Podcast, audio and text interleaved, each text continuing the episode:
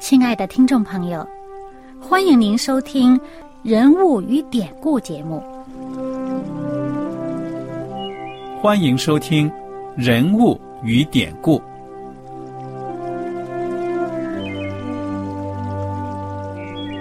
听众朋友们，当你读圣经的时候，不知道有没有过这样的想法：生活在几千年前的圣经人物，与我们这生活在21世纪的人有什么相关吗？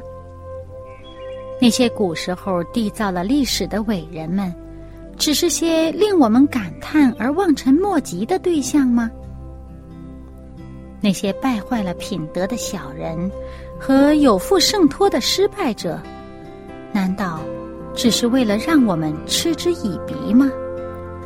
在这个人物与典故的节目里，我和小燕将与大家一起通过圣经中的人物和他们的事迹，看看我们能从他们的故事中得到哪些启发，以便用正确的态度来对待我们每天所面对的生活和挑战，共同奔走天国的旅程。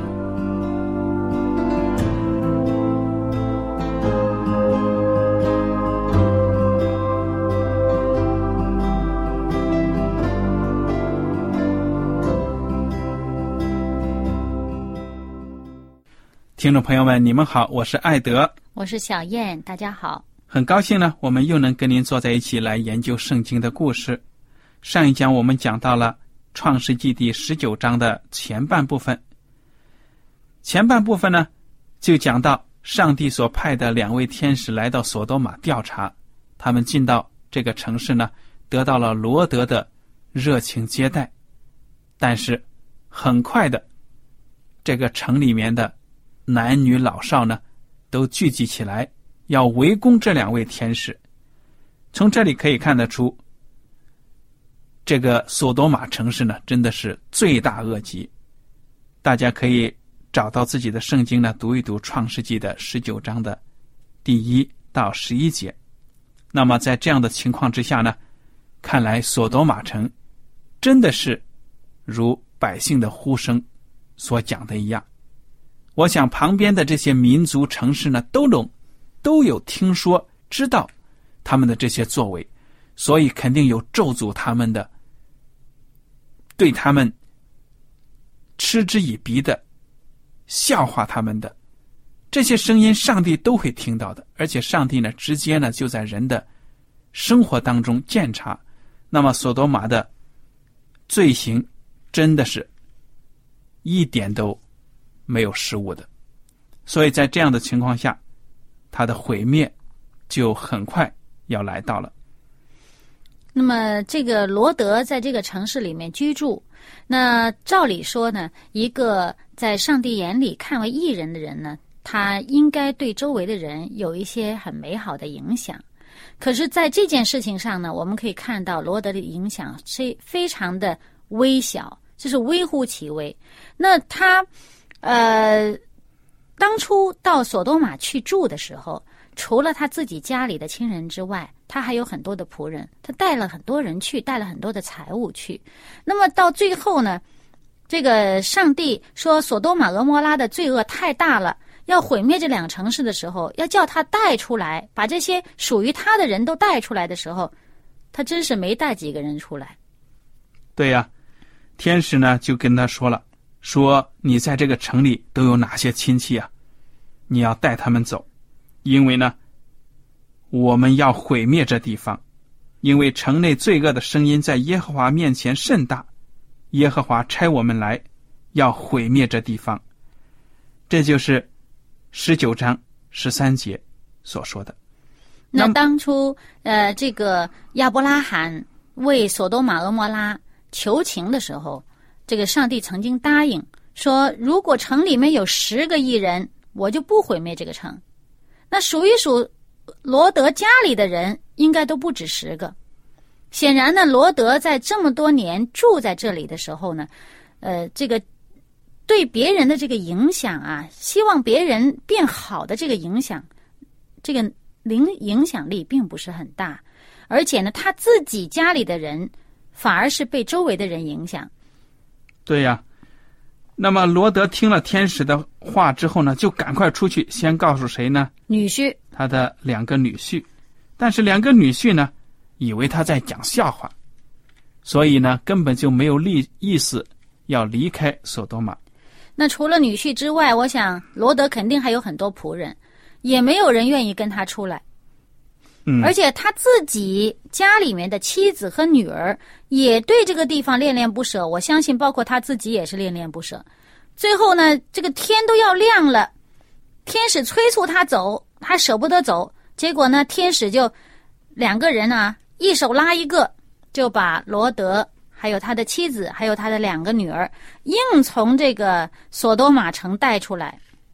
我觉得这个故事呢，也是给我们一个启发。有的时候上帝为了拯救我们在火坑当中的罪人，即将灭亡的罪人，甚至呢怜悯我们，可以说是把我们从火坑当中呢抢救出来了。对，好像从这个火里面抽出来的柴一样。对呀，我只是说呢，这个罗德他们可能只是恋恋不舍，慢慢吞吞的，天使就着急了。那如果罗德和他的家人真的坐在地上，我就是不走，那我看也真的没办法，你说是不是？那我相信上帝的事情，上帝有他做事的时间啊。对呀，但是你也知道，上帝呢他是不强迫人的，他是尊重人的自由意愿、自由选择的。如果你真的是宁愿生活在最终坐在那里，我就是不走，我不相信，那没办法。那我相信他也就只好跟这个索多玛、俄摩拉的人陪葬了。对呀，所以呢，这个天使拉着他们出了城，就说：“你们一直往前跑，千万不要站住，不要往后回头看。”如果他们真是就是赖着不走的话，他们也就是不能称为是什么义人了，不能称为是什么听上帝话的人了。对了，对了，而且从天使的警告呢讲得很清楚了。如果你们不走，而且你即使出了城逃得不快，离城太近呢，很有可能也会遭到威胁。对，那个你想，那个整个城市被上帝降下来的火、硫磺啊这些，我想象那个当时好像天塌下来一样，那些流星什么都击下来了。那你要真的离城很近，你难免要受影响。那温度也很高啊。对呀，这是大夏天啊，很热的时候，大暑天呢。对呀，所以这个罗德的一家人呢就出了城开始逃。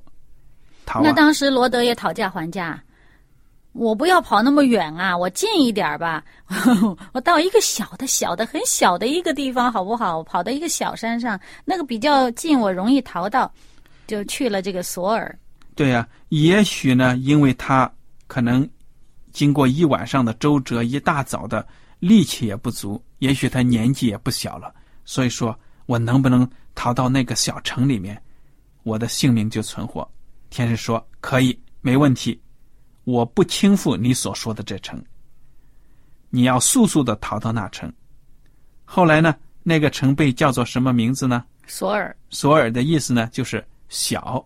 哎，我就想到这个圣经旧约故事的扫罗的名字，扫罗和索尔听起来是不是很像啊？很像，很像，所以就是小。那么英语的词我们也知道 small， 听起来说不定也是跟这个有关系的，对不对？就是小的意思。罗德到了索尔这座城呢，当时日头已经出来了。24节说，耶和华将硫磺与火从天上，耶和华那里降于索多玛和俄摩拉，把那些城和全平原并城里所有的居民，连地上生长的都毁灭了。哇，连同罗德的财富。对呀，哇，罗德去的时候可是相当富有啊。对呀，我们可以想象索多玛和俄摩拉在当时的世代呢是非常的繁华，非常的富有。那么你想想，那个房地产应该价值很高的吧？就好像我们现在有很多人呢，哎呀，要投资房地产呢，你看这经济发达，你位置也好，所以房产就值钱。那你想想，哭哭通通的这些东西都从天上掉下来，把这个一切东西砸得稀巴烂。这个时候呢，罗德的妻子怎么着呢？啊，回头看一看，呵呵，心里边很舍不得，很不忍哦。你看他们真是匆匆满满、风风足足的进了索德玛，出来的时候两手空空，就剩下4个人钉。对呀，这给人一个很大的一个启发，对不对？你就是拥有了一切，在地上这些财富呢，你放错了地方，结果呢，就可能使你一无所有。这些财富呢，都是不长久的。而且呢，我忽然想到啊，有一节经文呢说，你的财宝在哪里啊，你的心就在哪里。嗯，他们这个心里边啊，真是很舍不得他们在索多玛的财富。于是呢，这个太太，罗德的太太也回头看一看，天使已经警告他不可以回头看哦。那这一回头看，大事不好，就变成了一根岩柱。听起来好像是不符合什么科学规律，一个人怎么会变成岩柱呢？但是我相信上帝的大能，上帝他能做到一切的事情，硫磺都能从天上降下来。对呀，虽然你说这个，虽然罗德的妻子也得救了，逃出来了，眼看都已经得救了，就因为回头留恋，结果还是没得救。你说这个给我们一个什么样的教训呢？我忽然想到小孩唱的一个儿童的这个诗歌啊，说这个手扶着犁向后看的人呢，不能进天国。那当然了，你手扶着犁，如果做农民，我们种庄稼都知道啊，你犁地的时候，你不朝着前看，你往回看的话，你那个犁还不知道歪到哪里去了，对不对？对啊，你看这个罗德一家人，罗德本来也是赖着，可舍不得离开了。那这下子终于出来了吧，这太太还得回头看一看。所以虽然逃出了危险，眼看着可以说已经得救了，又灭亡了，那么这个教训就非常的深重了，对不对？他这是人的这个肉体身体得救了，心还没有得救，心还在留恋他过去的生活。对呀，所以我想这里面的属灵的教训是不言而喻的，非常清楚的。就是说呢，我们如果脱离了罪，后来呢又想回去，那么真的是很危险的一种境地了。嗯，结果呢，就这一家人就剩下3口了。那他们到了索尔，显然这索尔也是不可久居之地啊，这罗德也不放心呢，最后还是上了山了。对呀，我在这里想跟大家提一点，这个索多玛的恶名呢，真的是流传到现今。在英语里面，其他的语言我不知道呢，索多玛的名字就是代表着那种同性的淫乱这个含义。不管是名词动词呢，索多玛，如果大家一提到索多玛就知道这是什么意思。所以看到呢，在语言当中的典故呢，来自于圣经，一直影响到现在。好了，我想呢，我们看到这个索多玛和俄摩拉的毁灭，最后呢，我们想很快的提一下罗德这个人他后来的失败之处。那么在提到这个之前呢，我们先读一读讲罗德前面的这一句经文，在19章的第29节。讲到，当上帝毁灭平原诸城的时候，他纪念亚伯拉罕；正在倾覆罗德所住之城的时候，就打发罗德从倾覆之中出来。他纪念亚伯拉罕，因为亚伯拉罕跟这个罗德的亲属关系，外加这个亚伯拉罕呢，为了罗德做了很多的祷告啊，向上帝求情，要保住他。那么上帝呢，就纪念亚伯拉罕的代祷，就保住了罗德一家人。而且呢，就在上帝要毁灭这个索多玛俄摩拉的时候呢，就救了罗德出来。所以这个义人的祷告，上帝是垂听的。嗯，而且义人的祷告呢，也是有功效的。那么在这里我们也看到呢，其实亚伯拉罕他还象征预表着耶稣基督为我们代祷，对，做我们和上帝之间的中保，对不对呀？所以我们从后面的事情就可以看到的，这个罗德是不是真的是因为自己非常的好呢？当然他有好的地方，可是并不足以因为他的好赢得了这个救恩。对呀，这一点说得不错。那么我们看看他后面的事情了。第30节开始，那么其实呢，我想细节呢，请大家读一读就好了。我们在这里简单讲讲，就是罗德他不愿意住在索尔了，那个城市呢，我估计也不会好到哪里去。所以呢，他就带着两个女儿到山上去住，那么一家3口。没想到呢，这两个女儿由于经常，也就是说常年住在索多玛这个城市呢，也受了这种不良思想的影响，所以他们看到呢，好像哎呀，我们现在一家剩了3个人了，我们的后代怎么办呢？没有人跟我们结婚呢，因为那个女婿也都毁灭在城市里，对不对啊？所以他们就想了一个非常馊的主意，就拿酒呢把他的父亲呢灌醉了，2个人轮流进去呢，就是说跟他的父亲同房，结果呢2个女儿就怀孕生了孩子。你说这样乱伦的事情呢，真的是不可思议的。而且事实上他们住的地方应该离亚伯拉罕并不是很远。对呀，可以走得到的。亚伯拉罕在当地的威望，外加上他的这个人丁兴旺，他想找到女婿不是一件难事。对呀，我想会不会因为他们这样子离开了索多玛，什么都没有了，也有一种感觉到真丢人呢。我这混到这大把年纪了，突然什么都没有了，而且呢，你看看，说起来我是从索多玛出来的，我的那个叔叔他怎么看我呀？可是我想呢，这就是这罪人自己看自己啊。实际上呢，当年这个索多玛的人被掳走，亚伯拉罕还出兵去救罗德一家人，顺便连这个索多玛城的人也都救回来了。那么当年他们也是在索多玛呀。对呀。而且他们当年也是做俘虏的身份呢。对呀。事实上呢，我们不要看，因为哎呀，我们自己好像啊，不要以这个财富啊和自己目前的境遇来看待自己啊，好像不如别人，就贬低自己的价值。事实上呢，我们在上帝的眼里面呢都是可贵的。我们只要肯悔改，就是一个上帝就可以把我们塑造为一个新的人，一个全新的人。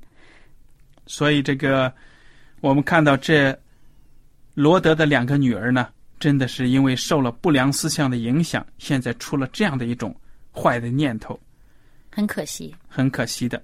而且呢，通过这个我们看到他们让父亲喝酒，那酒是什么东西都知道，酒多了就乱性，对不对呀？一喝酒了，你头脑不清醒了，你还能做出什么好的事情来？不可能的。所以从这一点来讲，罗德也是有责任的。这2个女儿当然责任也是很大。显然这个罗德呢进了索多玛，没有尽到他自己作为上帝的这个儿女的一个身份，他的这个形象他并没有做得很好，他连自己的2个女儿都没有影响好。他的仆人一个也没有带出来。对呀，就剩下2个女儿了。最后那这2个女儿呢还做出乱伦的事情来，那我觉得他更不好意思去见亚伯拉罕了。你看看现在他们2个女儿生的孩子这样子抱着，你怎么去看去见亚伯拉罕？没有办法，这种事情。事实上呢，罗德他如果早想到这个情况呢，他就没有出这个事情的时候就先去找亚伯拉罕。事实上呢，即使他就算抱着这个乱伦的孩子去找亚伯拉罕，亚伯拉罕一定也是欢迎他，怜悯他，帮助他们讲以后的这个出路的。对呀，但是虽然我们这样讲，但是作为人的心理来说呢，如果出了这样的丑事啊什么的，那你正常的做法呢，可以说真的是没脸去见人了。特别是自己的有德高望重的长辈曾经劝过自己，讲过自己不当一回事的，说哎没事没事情，我自己怎么懂。现在你怎么回去见？没有，没脸。我们觉得这个，我觉得这个可以说呢，也是很正常的一种自然的反应了。对，但是很可惜，事实上呢，这个我们是从自己犯了错的人的心里去这样想，可是真正从这个义人的角度去想，这个亚伯拉罕的心态去想的话，他一定想着，哎呀，你回来吧，你到我这里来，我情愿你到我这里来。就好像这事情让我想到这个当年亚当夏娃在伊甸园的时候，他们也是做了事情，觉得做了错事就躲避上帝，觉得好像没脸见上帝了。可事实上呢，上帝情愿你到我面前来，你悔改，我给你新的出路。嗯，对，是这样子的。所以呢，我们在这个人生当中，由于自己的软弱，或者由于其他的某种原因，我们做了错事，不要以为说，哎呀，我已经错到太多了，我已经离上帝太远了，我已经离上帝太远了，我回不去了。不是这样的。实际上呢，不是我们回不去了，不是上帝不肯接纳我们，是我们自己断了我们和上帝之间的这条路。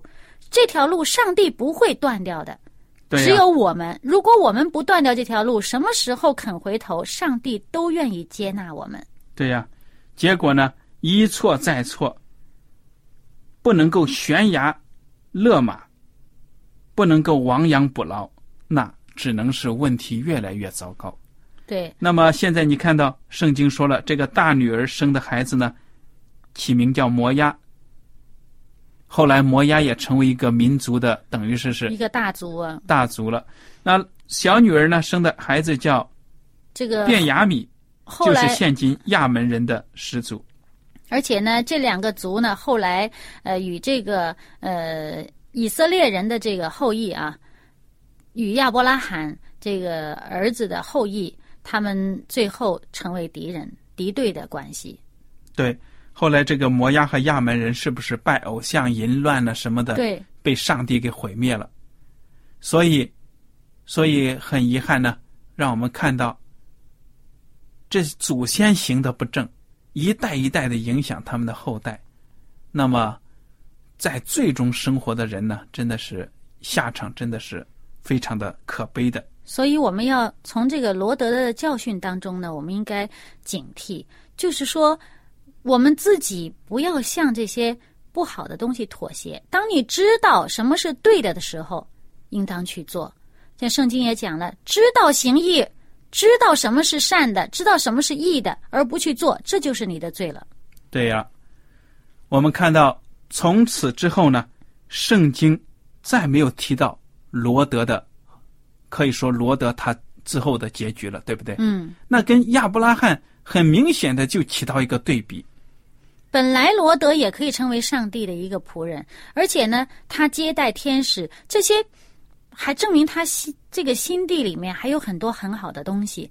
可是呢，他已经因为他对这个罪恶的这个妥协，已经使他成为一个不大可能被上帝再重用的这么一个人物了。所以这个圣经里面呢，就再没有他的故事的发展了。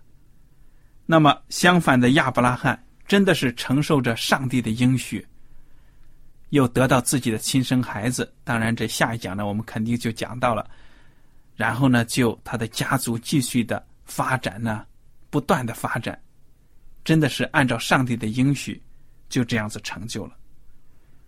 所以我们在这里呢，就跟大家看一看，有的时候想一想，在人的生活当中，我们的家族多少代能够传下来？